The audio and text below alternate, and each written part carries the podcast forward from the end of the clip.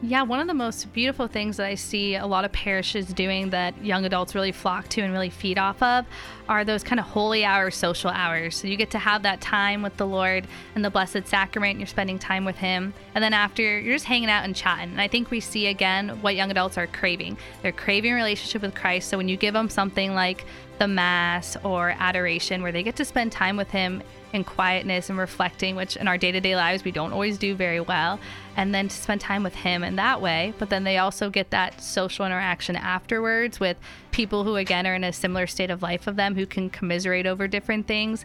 So that's where I see a lot of parishes kind of reaching out with, hey, what kind of events can we be doing? What really can draw the young adults in? And you don't even have to even create a separate holy hour. If your church already has adoration going on, just really push young adults to attend that and create some type of social to allow them to gather.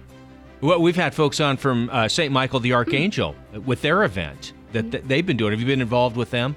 I am. I'm very involved with them. They're my parish. I love Ah. the St. John Society and St. Michael the Archangel. I was just at their Holy Hour Social Hour this past Friday, and it was pretty fun because my parents were in town. So I was like, hey, you guys got to come to this thing. I, I know it says young adult. You guys are young. It's fine. And they loved it too. They came back and they were like, that was so beautiful. They're, they're not from here. I'm from California originally. So yeah, we love what St. Michael's is doing out there. And just so many parishes are really doing the same thing, having those holy hours and social hours.